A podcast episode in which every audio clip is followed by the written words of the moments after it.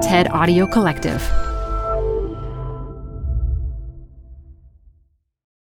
This episode is brought to you by Progressive Insurance. What if comparing car insurance rates was as easy as putting on your favorite podcast? With Progressive, it is. Just visit the Progressive website to quote with all the coverages you want. You'll see Progressive's direct rate, then their tool will provide options from other companies so you can compare. All you need to do is choose the rate and coverage you like. Quote today at progressive.com to join the over 28 million drivers who trust Progressive. Progressive Casualty Insurance Company and Affiliates. Comparison rates not available in all states or situations. Prices vary based on how you buy. Hi, I'm Debbie Millman. Canva is great for designing visual content for work, no matter what industry or department you work in. Now, your next presentation with Canva Presentations. Start with a professionally designed template and use it as a springboard for your design. It's a serious time saver. Time to present but can't be there in person? Enter Canva Talking Presentations. Record yourself presenting and add your talking head to your slides so your audience can watch your perfected presentation anywhere, anytime. Start designing today at canva.com. Designed for work. Oh my God, I can't go back to New York. New York is poison. This is horrible. I don't want to live like that. I don't want my professional success to be my number one value. That's crazy. So I just wanted to get away. And Mexico City was the last place I'd been, and I was in love with it. This is Design Matters with Debbie Millman from DesignObserver.com. On this episode, Debbie talks with writer and activist Zoe Mendelson about why she wasn't cut out for government work. I'm not made to be in an office. she also talks about the importance of sexual knowledge for women. We should have at least enough power to have control over our own bodies. Here's Debbie, first with a word from our sponsors. I love music. I love listening to music and entertaining with music and singing along with music. And I love music playing all through my house. Even before Sonos asked if I'd be interested in partnering with them, I had a Sonos system in my home. I chose Sonos because the acoustics are breathtaking and the design is world class. Speaking from years of experience, everything about setting up a Sonos system is easy and intuitive. All you need to do is plug in a speaker and open the Sonos app. I can control the sound through my app, through Apple AirPlay 2, or my favorite, with my voice. And the sound? Well, the sound is glorious. Sonos works with experts in acoustics and engineering, then collaborates with Oscar and Grammy winning producers, mixers, and artists to ensure an unprecedented, state of the art listening experience. Sonos also uses a remarkable technology called TruePlay to ensure that Beyonce sounds like Beyonce, and Kendrick sounds like Kendrick, and Radiohead sounds like Radiohead. I am so thrilled Sonos is partnering with me here on Design Matters. If you want to know more about the best sound system in the world, please go to sonos.com to learn more. Support for Design Matters also comes from the citizenry. I'm a travel addict who's always on the road but you don't need to be one to accent your home with the most extraordinary and beautiful handcrafted goods from around the globe. I know I have with my gorgeous new lumbar pillow from the Citizenry. With a strong emphasis on fair trade and safe work environments, the Citizenry partners with master artisans in more than 15 countries, bringing each region's craft traditions directly to you, from the incredible woven baskets of Uganda to hand thrown ceramics from Ireland to the Citizenry's beloved lumbar pillows from Oaxaca. So much furniture and home decor is cookie cutter and lifeless. The citizenry aims to put soul, story, and purpose back into your home, making the world a little smaller in the process. For a $50 gift voucher toward your first purchase of $200 or more, go to citizenrypodcast.com and enter promo code Design Matters, all one word. Again, that's promo code Design Matters at citizenrypodcast.com. That's spelled C I T I Z E N R Y podcast.com. It all started with a Google search. Zoe Mendelson was looking for some very specific sexual information, and the rabbit hole she fell into left her more confused than ever. She concluded she didn't know enough about her own body, and the internet wasn't helping. So she teamed up with Jackie Yan and Maria Conejo to create Pussypedia, a free digital encyclopedia dedicated to the vagina. Zoe Mendelson is a journalist, researcher, information designer, and content strategist based in Mexico City. She joins me today to talk about the creation of her new site, her writing and research, and why, in this day and age, so many of us are still so ignorant about our sexuality. Zoe, welcome to Design Matters. Thank you, Debbie. I'm so happy to be here. Zoe, I understand that when you were seven years old, you got to spend an evening hanging out with Kurt Vonnegut. Tell us about that. Oh, yeah, that was really cool. Um, my mom was photographing an event that was in honor of him, some ceremony. I don't remember what it was. And she couldn't get a babysitter, and she had to take me with. And I remember the first thing I told him was, Hey, you know, my aunt's a manager at Gap and I can get you a discount there. Did he take you up on it? Did you go wow. Gap shopping Did together? you? He said to the person next to him, Did you hear that? She said she could get me a discount at the Gap. and actually, he hated people and, and he spent the whole night with me. And I was sitting on his lap and he was telling me really fun stories. And he said, "Look at that lady. She plays the violin." And I said, "How do you know?" And she, he said, "Cause she has a Vicky." And I said, "What's a Vicky?" And he said, "It's a hickey, but you get it from the violin." And I said, "What's a hickey?" And he said, "Actually, never mind." And then I had to ask my mom later, "What's a hickey?" Zoe, you're a fifth generation Chicago native. Your father was a lawyer, and your mother, as you mentioned, was a photographer. It seems as if your early life could be segmented into before and after they got divorced categories. Would you say that's correct? Yeah, they got divorced when I was really young, though. But it's sort of everything changed a lot. Yeah. You were considered a poor kid in the rich neighborhood you first grew up in. And then when your parents divorced and you moved, you were the rich girl in a poor neighborhood, so to speak. Yeah. What was that like for you? Yeah, enlightening. It was the most instructive thing that ever happened and and luckiest i think i mean i had such a chip on my shoulder about being the poor kid like all these you know, girls would have a new winter jacket every winter and say, Why do you have the same jacket as last year? We were pretty young, so even kids being like, You're poor, you know, real creative insult. but um, why do you live in an apartment? You know, that kind of stuff, and, and feeling bad for myself about it because it was this, like a lower status. But then moving and realizing in a lot of ways I was richer than the kids that had more money than me you know, because, you know, my parents were struggling and maybe their parents had decent jobs, but I had so many more resources at my disposal. And that was just very obvious even before I could identify it. And so I sort of learned about my white privilege. And then I was, you know, because I was white, I was the rich white girl. I felt the need to tell everyone my whole life story like, no, I'm not rich but it it immediately felt stupid because like I could tell even though I was too young to articulate why that I had more privilege. It was just obvious.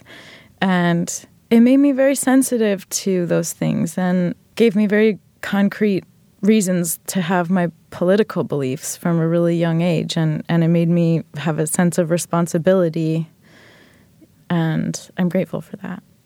You moved to uptown Chicago. Mm-hmm. Um, that neighborhood has the highest concentration of sex offenders, homeless shelters, methadone clinics, and the last single room occupancy building in the city. It's affectionately known, if you can call it that, as the world's largest psychotic hillbilly ghetto jungle. well, I don't know if those things are still true about Uptown. They were definitely true when I wrote my college thesis, but that was a while ago now. Um, Not that long ago, Zoe. Okay. You're still in your 20s. Right. But I don't know. I, I mean, Uptown's been gentrifying a lot. It's different. I don't know. I, I, I haven't spent much time there lately. But yeah, it was a crazy radical difference from the almost all white. I mean, my suburb that I grew up in, Glencoe, was so white that I walked up to a black lady when I was like eight and said, Hey, whose nanny are you? Mm-hmm. What did she say? She said, I'm not a nanny. I live three houses down from you. And I didn't get it about why what I had done was bad. And then I moved into a neighborhood where we were very much in the minority as white people. How did that experience impact your beliefs? You mentioned before that it really influenced how you think about the world politically. Well, I got a real dose of what is reality and being exposed to sort of raw darkness of you know there's a lot of mentally ill people there and there's no it's not a gang violence problem it's more homeless people and and mentally ill people and a lot of prostitutes like very visible and just okay this is real this is people's reality and and just Chicago has freezing cold winters, and having it in my face all the time was a constant reminder that, like, okay, I'm going to walk into my nice warm house now, and all those people are going to stay out here in this freezing, icy hell. And I don't know. I mean, I guess a lot of kids grow up in the city. Maybe that's not such a unique experience, but I felt it. As you were growing up, you had some interesting jobs. I know you worked in several restaurants, but were a terrible hostess because you would have to stand still a lot, and you're not someone who likes to stand still. Mm. Uh, you were also a tutor, and one of your chubby little prepubescent rabble rousers, as you've put it, was none other than Chance the Rapper. Is it true that you were the person that introduced him to Wu Tang Clan? No, this is this is more accurately we ran into each other one day when we were both on our way to some the same event, and I had the Wu Tang Clan handbook in my purse, which was like a fake Louis Vuitton, which I would never touch with a ten foot pole now. But I thought I felt very glamorous with it, and he was with some of his friends and they were listening to Wu Tang Clan, and I pulled the book out of my bag, and they were all like, "Oh, she's so cool," and I was like, "Yeah, Wu Tang Clan is really important." And I started sort of lecturing them because I'd been reading it about their philosophy and whatever. So that was more. That's the story. But were you also his nanny?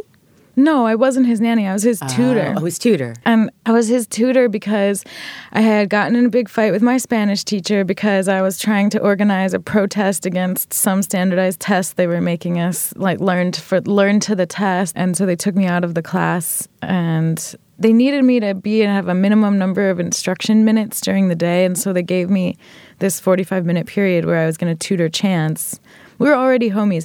I had walked up to him the first week of school and just thought he was really adorable. And I said, Hey, nice muscle shirt. And he said, Thanks. It's going to look really good on me when I get some muscles. and. and I said, Come to the freshman retreat. Here's a flyer. It's going to be really fun. I was organizing it. And then when I was walking away, he said to his friend, I'm a wife shorty. And I was like, Turn around, like, be, don't dis- be disrespectful. Um, but yeah, we've been super close friends ever since, and I love him so much, and he's such a good person. At that point in your life, you had already started writing. In fact, by the time you were 14 years old, you had submitted a piece to an anthology edited by the writer Amy Goldwasser. Titled Red The Next Generation of American Writers, Teenage Girls on What Fires Up Their World Today, you submitted an essay titled Places of Worship, and it was accepted. Talk about how you heard about the anthology, what made you decide to write the piece that you did. It was evident even at 14 you were becoming a political activist. Um, and then how that inclusion influenced the direction of your life. Um, I got an email. It was just a forwarded to a forwarded to a forwarded, and I'd wanted to be a writer, and so my mom would, was proud of you know my school essays and would show them to her friends. So one of her friends got that email and sent it to me, and I sent in the essay. And Amy says, like, oh, that, you know, opened so many doors for me. No, you opened so many doors for me, Amy. Um, she helped me publish in later in the LA Times an op ed I wrote about how the college financial aid system needed an overhaul. Um, and later during college, some in the Huffington Post, and later, and actually has never stopped trying to open doors for me when and where she can. And I'm so grateful for that. I you, it doesn't matter if you're a great writer. You don't actually. I mean, people say like, "Oh, I want to be a writer. How do you do that?" And I'm like, "You just have to know someone. It's not a meritocracy. It's it's really not. It's totally unfair rigged system." And I, I was really lucky. You attended Barnard College of Columbia University in New York City and got a Bachelor of Arts degree in urban studies.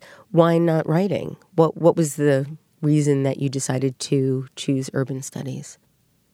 I was fascinated by the place I grew up. Uptown is the most diverse neighborhood in Chicago. It's it's got Vietnamese immigrants, it's Mexican immigrants, African immigrants from a few different countries. It's got this gorgeous old architecture that's just in in a state of disrepair that it fascinated me. And you know because there's this history that's like hey i'm here. Don't you want to know about me? You know you have these big beautiful old fancy buildings with sros inside of them. And i'm like what happened here? And i had taken a class um, at depaul during high school called comparative urbanism uh, with this brilliant professor winifred Curran, and, and she blew my mind teaching me about cities we learned about Istanbul and Mexico City and Paris and destruction and growth. And and I just really fell in love with cities. And I think it's fascinating that cities are something that humans have made since the beginning of humans. And why do we conglomerate ourselves? And it's just this weird natural phenomenon of all these strange simple reasons like we need to be close together so we can pass objects back and forth so that we can trade and build shelters and I just have been fascinated by cities forever. I figured I could write about cities and that's what I wanted to do and that's what I did for a long time. By your senior year of college, you were writing your thesis, taking a full course load, and working as the market manager for local farmers markets. And you've said this about that time in your life. Uh, you were terrified of graduating, and because you didn't want to face the fear, you didn't want to stop moving. And that's something I can really relate to. Why were you so scared? I'm so flabbergasted that I don't have no idea where you found all this stuff. There's a little bit of a correction. So I was working I was selling mushrooms at the farmer's market. I was also selling greens. I was also occasionally selling jam. And then after college, I started working as a manager. Actually, at the very end of college, I started training for that position. I was also babysitting. I was also working as a hostess. Also, it wasn't just that I worked in seven restaurants. That's what it says on my website. The truth is, I got fired from seven restaurants because of the not standing still thing. Yeah, because of attitude and not standing still, and like, yeah, just oh my god. Anyway, yeah, I didn't, I didn't want to stop moving because I had committed this huge error, which was to build my identity on this sort of thing I was hiding behind like a victim narrative. Like, I have to work this much. I'm poor. You know, it was weird. I got to Barnard and it was like all these super rich girls. And I was like, I'm not you you know, I had been really acutely aware of my privilege in high school. I went to a high school where 60% of the students were below the poverty line, including me. I had a free lunch star on my ID, although I had a much higher quality of life, I think, than most of my friends that also had free lunch stars. But then I got to Barnard and I was like, I'm not you guys. You know, I was really disgusted with them. So I, I worked all through college. I, I worked myself sick all the time. I was I, I was constantly on antibiotics because I was literally sick all the time. What and, do you think you were running from? Uh, not being enough. Because if you're a victim, then it doesn't matter. You can't fail. It's not your fault if you fail. Why it's were you trying so hard? Trying so hard to not fail because I, I felt a sense of responsibility. I don't know. I I can't I have no idea. That's a great question. Who knows? My parents did not pressure me ever. Anything I did, they were like, "That's amazing." You know, it was like so it was all self-inflicted. Yeah, yeah, I have no idea. You were forced to stop when you were in a car accident. You drove into a wall. Oh, yes, I did. I drove into a wall from a full stop Oh my God, my boss already despised me. The day before I crashed her car, I actually lost $1,200 worth of EBT chips, which is like a. Food, I know what they are. Yeah. Yes. So she was already infuriated with me. And I was driving her car and she was in the passenger seat. And we were on Broadway on the 120 somethings where there's a wall dividing Broadway where the train is.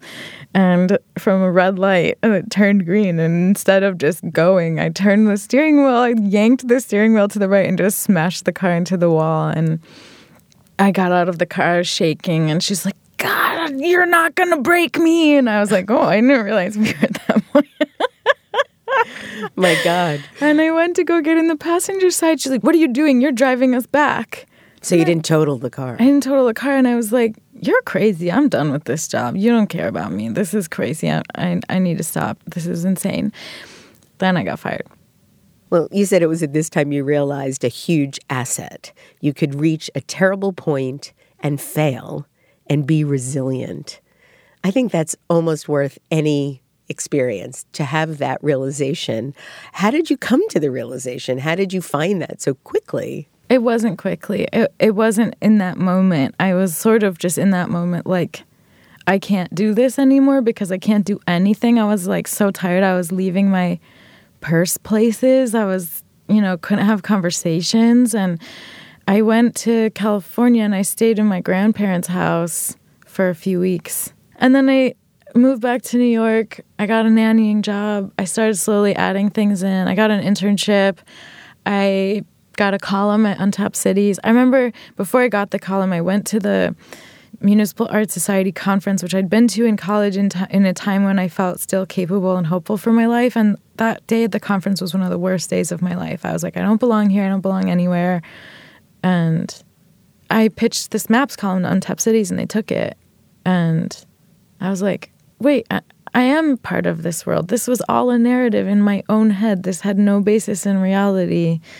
And I am making things I'm proud of again. And the narrative's just not ever as true as you think it is. Isn't that the case? Yeah. Now, from what I read, you started your career working in government. You worked at the New York City Department of Housing Preservation and Development, at the Council on the Environment of New York City. You also worked for Chicago Senator Dick Durbin and the Office of State Representative Sara Feigenholtz in Chicago. What were the biggest things you learned working in government? So the Council on the Environment in New York City is the organization that runs the farmers markets. That's who fired me. Okay. Then I went to go work for the Department of Housing Preservation and Development after that.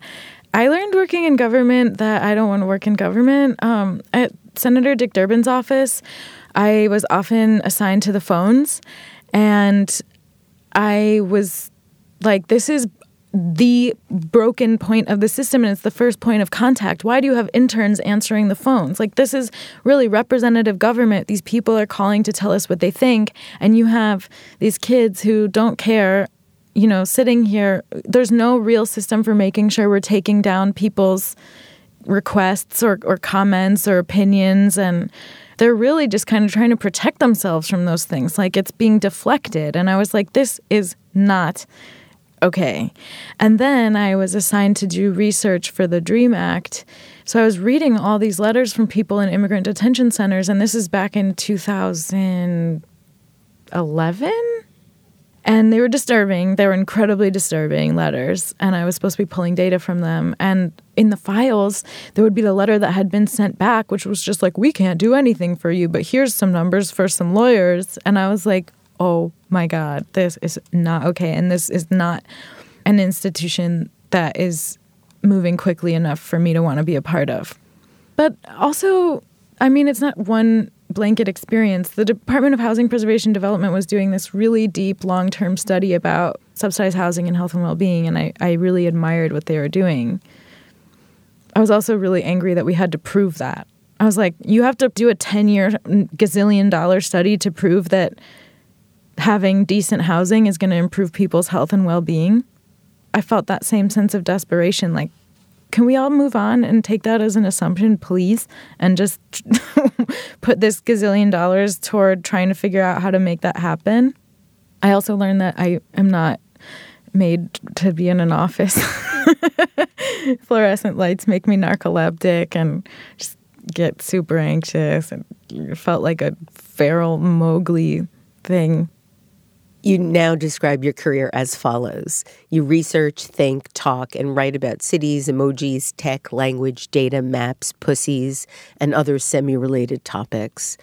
And you write that your work might vary widely, but it's all a protracted temper tantrum against your generation's nihilist streak. What do you mean by that? I just think nihilism's the devil, and uh, I, I think millennials have simultaneously adopted this vomitrocious culture of performative wokeness and utter nihilism. I got kicked out of not kicked out, but in trouble in multiple classes in college for sort of like aggressively not attacking my classmates, but but accusing them of of not caring. I got pulled aside to have a talking to and I had two professors say, You're alienating your classmates. And I was like, They're alienating themselves. It's like what we were reading was fiction or something.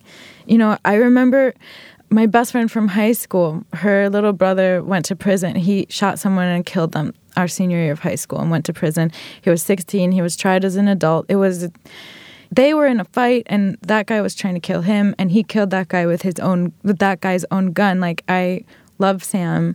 And that experience really changed me in holding sort of multiple truths because he killed someone. And Sam's trial, he, he was tried as an adult because of these racist zero tolerance policies in Illinois. And he got 45 years, no option of parole. And Jillian, my dear, dear, dear friend, called me, you know, to tell me the verdict. And my heart just shattered for her, just her whole family and Sam. And it's just the injustice and the unfairness and the darkness and all of it.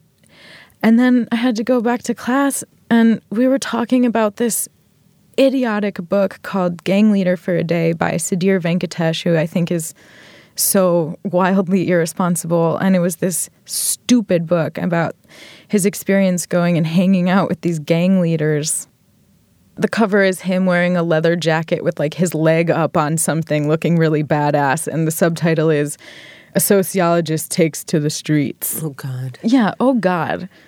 So we went back to class to discuss that book and i could i was already infuriated that the book had been assigned and he's like what did you learn from this book? And this girl like raises her hand. She's like gangs aren't that bad. And I was like, exactly. That's exactly what this book is saying. This is not okay. And I just lost it. And I was like, no, this is the worst book ever. I can't believe you assigned this book.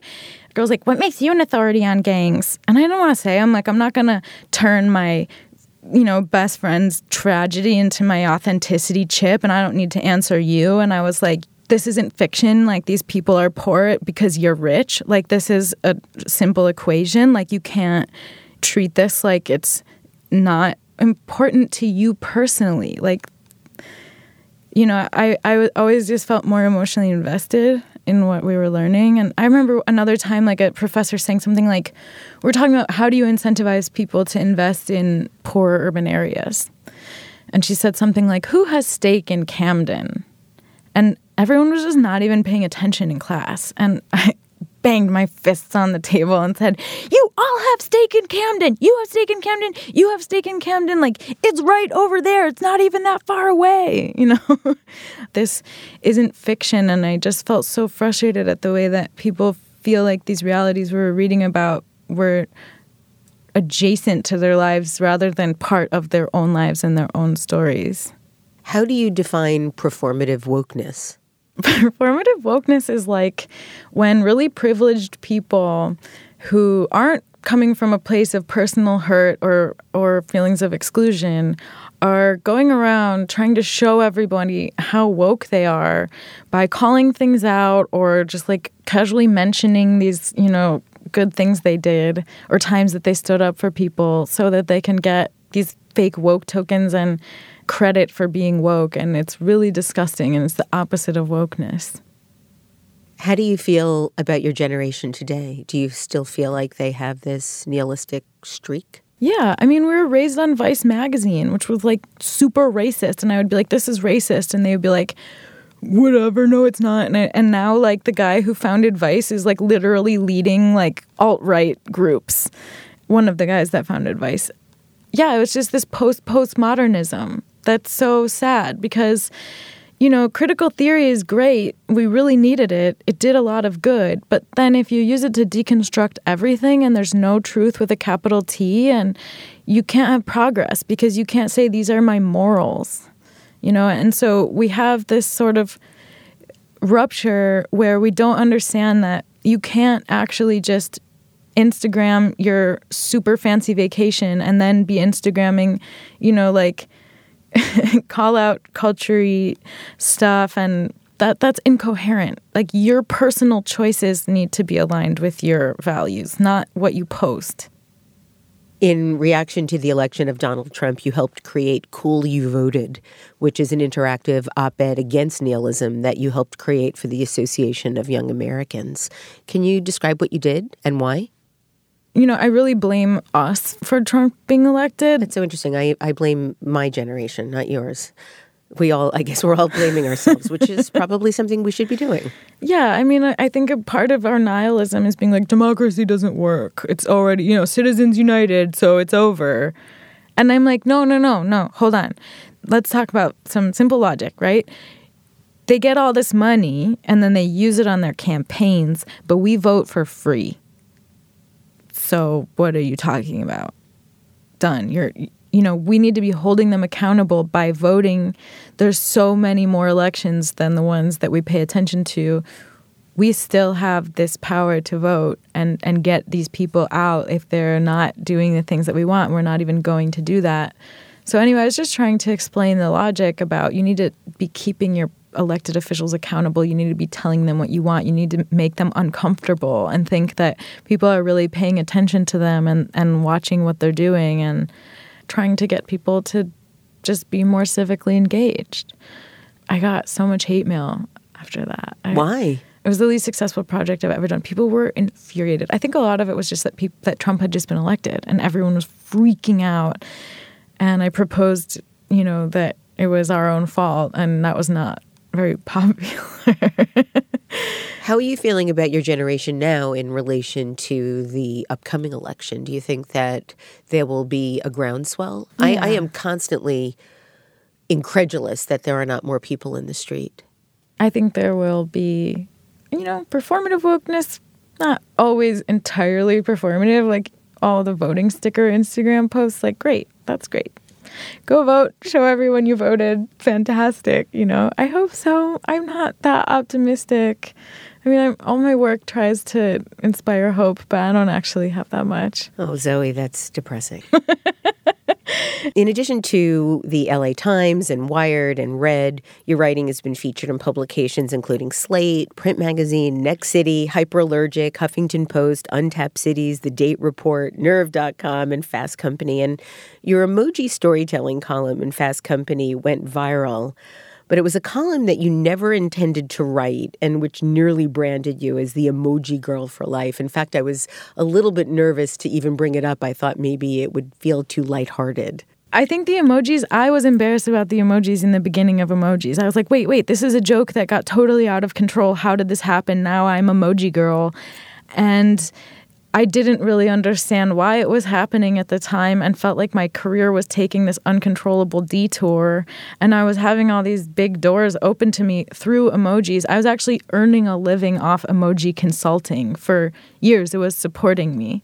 And that felt like this absurd thing that was happening to me. But in the end, I realized that it made utter and total sense because it, it's information design, it's symbolic communication, it's visual communication. And I was actually secretly loved doing it and felt guilty about that. But I no longer feel embarrassed about the emoji stuff because I realized um, in the culmination of it and the last emoji thing I did, which was to design this contest for Mexico City to have an official pack of emojis, that there was this profound thing about comparing the different sets that people submitted. There was a hundred, there was 99, I think, emoji packs submitted. And it was amazing to see how there were these common focal points of the city and the culture there that that everyone included. Like there's these wooden crates called huacales that you see in the markets, but Mexico City is like made of huacales, and so they're everywhere, and it's just this strange anomaly, but that's such a present part of everyone's consciousness and also the differences like people from the outer parts of mexico city included the bike cabs which you only see in poorer neighborhoods and so there's sort of something really human about symbols i realized it integrated perfectly into everything that i had done and, and loved and wanted to do in the future and um, it was okay that it opened all those doors for me and i don't regret that at all Zoe, I know that uh, you're living in Mexico City now. Tell me why you moved there. In a very strange turn of events, I was living in New York, working like seven days a week and trying to write and very stressed out. And my dad married a flight attendant, and he said, Hey, Zoe, I just married Win. Now you can fly for free until you're 24. And I was 23 and a half. And I was like, uh, Okay, are you positive? Because I'm going to quit all my jobs right now and get a credit card and leave. and so that's what I did. I quit all my jobs. I left town. I traveled. And when I was traveling, I, was having this weird experience where I was not connecting with people. And I was like, this is weird. People like me. I can't make any friends. What's going on? And it's because I was being so New York. I was meeting everyone and being like, and I have a column at Fast Company and I I'm a writer. And I'm professional and these are my professional accomplishments. Nice to meet you. You know, and people were like, um, okay. And that's so normal here. That's so normal in New York. And and it took me like all five months to realize that also it took me five months to stop being anxious about how I was to, you know, slip backwards in my professional advancement that I had made to actually be able to enjoy the trip. And when I finally realized all that, I was like, oh my God, I can't go back to New York. New York is poison. This is horrible. I don't want to live like that. I don't want my professional success to be my number one value that's crazy. So I just wanted to get away. And Mexico City was the last place I'd been, and I was in love with it. It was also practical because it's pretty close um, and it's very cheap. And so I came back to New York and I asked to have meetings with every adult that had ever patted me on the head. And I said, I need to move away. Can you send me any work? Can you give me any work? I can do XYZ and I got one contract. My friend and mentor, Michael Yap, um, who also is the designer, the web designer for Pussypedia, and someone who's taught me so much. And, and he got this project and he hired me on and he paid me way more than he needed to pay me. and I took that money and I ran. And to my surprise, after that, I was like, oh, I got another gig. I got another gig. Okay. And so I kept subletting my apartment in New York until my lease was up. And then I came back to New York and I just uh, told my friends to come over and said, take anything you want. Then I took the rest to Housing Works and I went back to Mexico and I just prayed and hoped and hoped that I wouldn't have to move back. And I didn't. Let's talk about one of your most recent projects, something that I referenced in my intro that is extraordinary. You've created a website titled Pussypedia. Zoe, what is Pussypedia? Pussypedia is a free, bilingual, inclusive encyclopedia of the pussy written to be easy to understand, but also um, with as reliable information as we could possibly provide. You began this project many years ago. It was ignited by a Kickstarter campaign. And I was wondering if you would read the original letter of intent. Sure. It says Hi, I'm Zoe Mendelson. Once I Googled whether or not all women can squirt. I didn't find anything conclusive on the subject, but I did stumble across a medical journal article about the clit orgasm and the G spot orgasm and how they're not two separate things. They activate each other in one perfectly integrated system. And I was like, what? And I was also absolutely sure that every single person with a pussy that I know would want to know this information. But as I read, the article referred to different parts of my body, and I couldn't imagine what they were or where they were. And I also didn't know what they do. It occurred to me that I didn't know very much about my pussy. A lot of other people don't know either. Medical science has only recently taken an interest in female anatomy beyond reproduction. Up until recently, the clitoris was not even mentioned in medical textbooks, and outside of medical science, people with pussies in Western civilization have been denied access to information about their bodies for centuries for cultural, religious, and patriarchal reasons. But learning about pussies is our right. Poor quality and inaccessible information is a dangerous injustice, and shame about vaginas should be a thing of the past. So we want to make Pussypedia. And you did. We did. And you did. We did You it. launched this last month. How is it going? It's going so good. I mean, turns out people are really interested in pussies. You think? you think? Um, it's been going really good. We have 75,000 uh, views as of yesterday, visitors, 95,000 sessions. So a lot of people are coming back to the site and no hate mail yet, which blows my mind.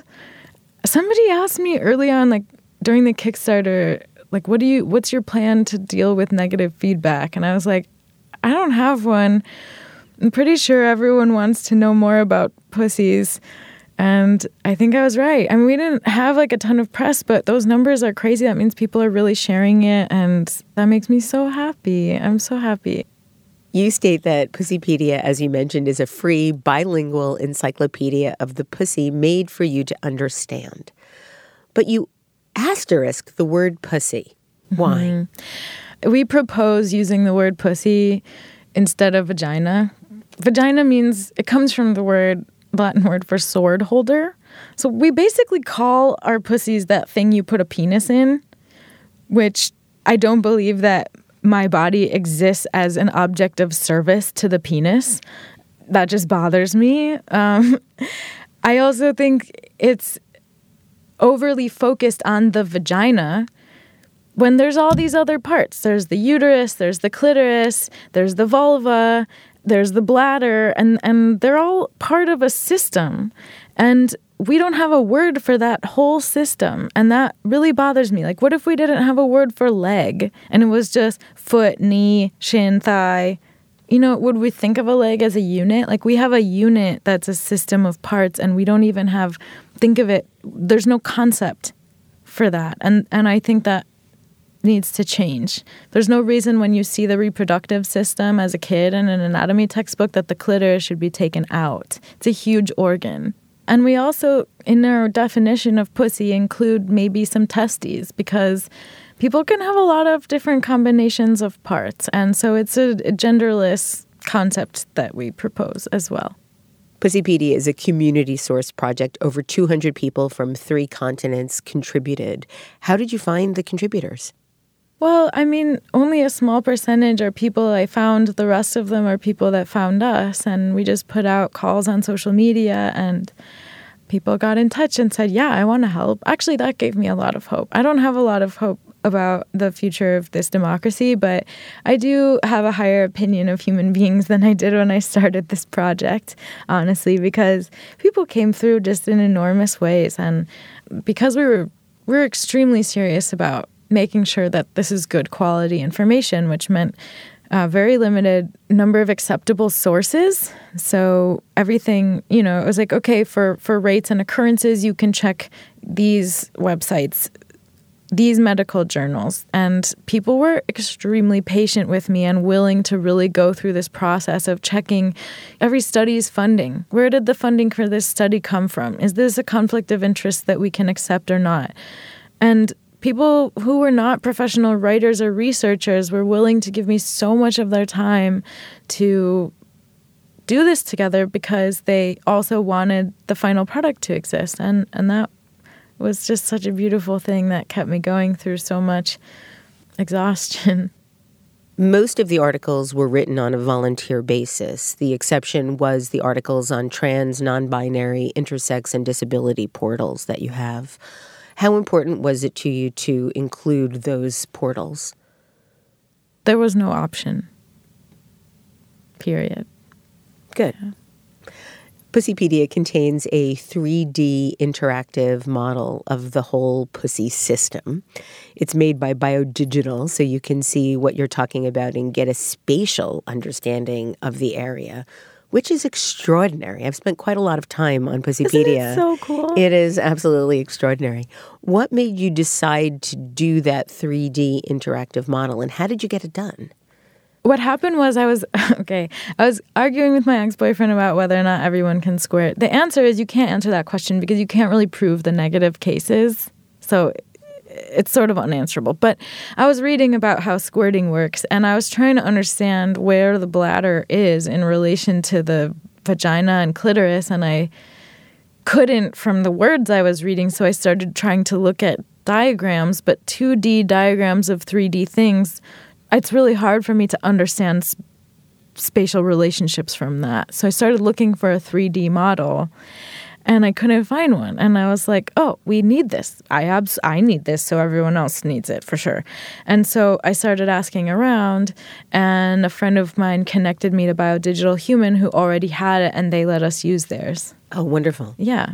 Um, I'd like to quote something you wrote on the site in the hopes that you can answer the question that you indeed pose. You say, Talcum powder increases risk of ovarian cancer. Women who douche once per week or more experience bacterial vaginosis more often than women who do not douche. And yet, both talcum powder and douches are sold on the shelves of most pharmacies. You ask the question, how is this possible? I want to ask that question too. What have you found in your research and in doing this work? How is it possible? Um, nobody cares about making sure that we're okay. This is a capitalism. I mean, Coca Cola is poison. nobody cares. That's not that's not how our, our society is set up. Our safety is not a fueling factor in any decisions being made at high levels. Do you feel that this information that you're providing people is power? Knowledge is power. I hope to give people a way to make more informed decisions. We should have at least enough power to have control over our own bodies. But I also hope that through normalizing. I mean, a lot of what Pussypedia is trying to do is is normalize these parts and and take down these ancient taboos that are just absurd because they cause us to cede our power. So knowledge is power. Being able to say, I'm not going to buy talc because it's carcinogenic. But also, when you don't live with deep shame you assert your needs and desires.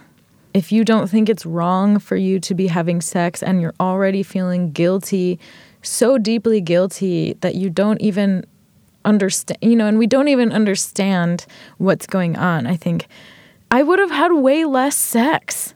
I would have had, you know, personally, I would have had way less sex if I didn't already feel bad about wanting it, I think, or or just knowing how to say no, asserting my own wants and being like, "No, no thanks." Or yes, you have to use a fucking condom. Oh, excuse me. You can you can curse. It's okay. Yeah, you know, I think um not feeling ashamed, I hope will lead to people saying, "No, I don't want that. You're doing it wrong." To the left, uh, you know, uh, use a condom or, hey, excuse me, I haven't come yet. Wake up. Is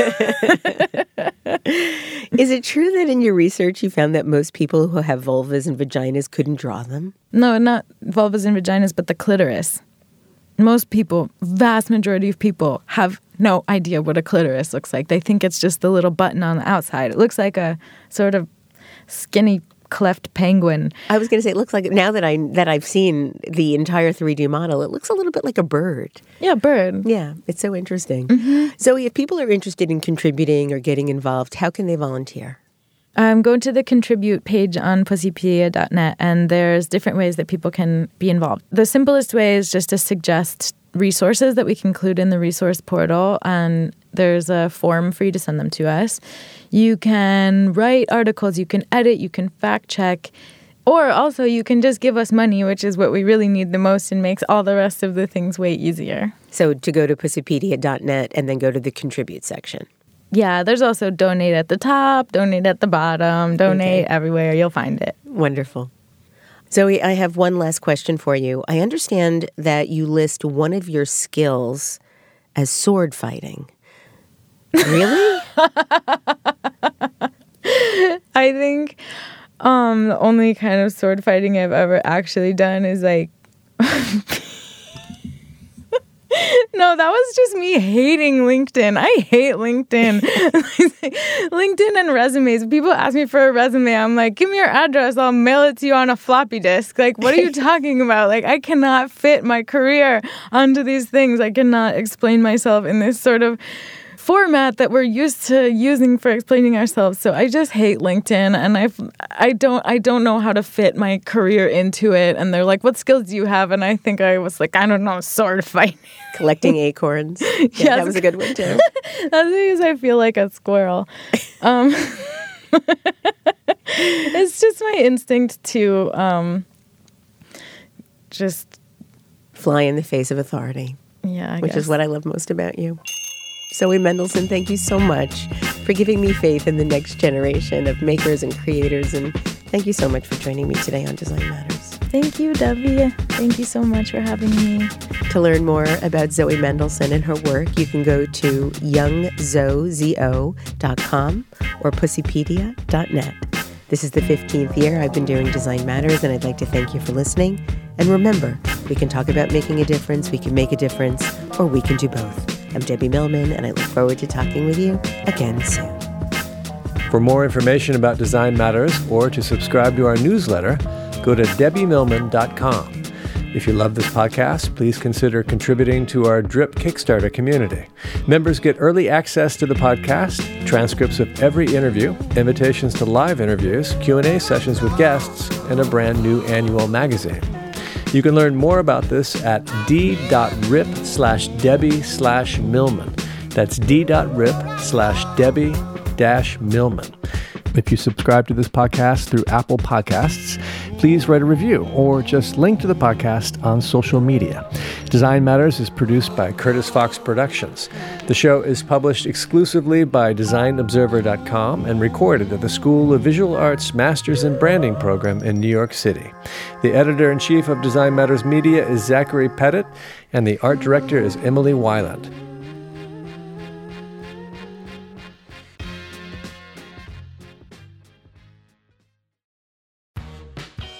You're growing a business and you can't afford to slow down. If anything, you could probably use a few more hours in the day. That's why the most successful growing businesses are working together in Slack. Slack is where work happens, with all your people, data, and information in one AI powered place. Start a call instantly in huddles and ditch cumbersome calendar invites. Or build an automation with Workflow Builder to take routine tasks off your plate, no coding required. Grow your business in Slack. Visit slack.com to get started.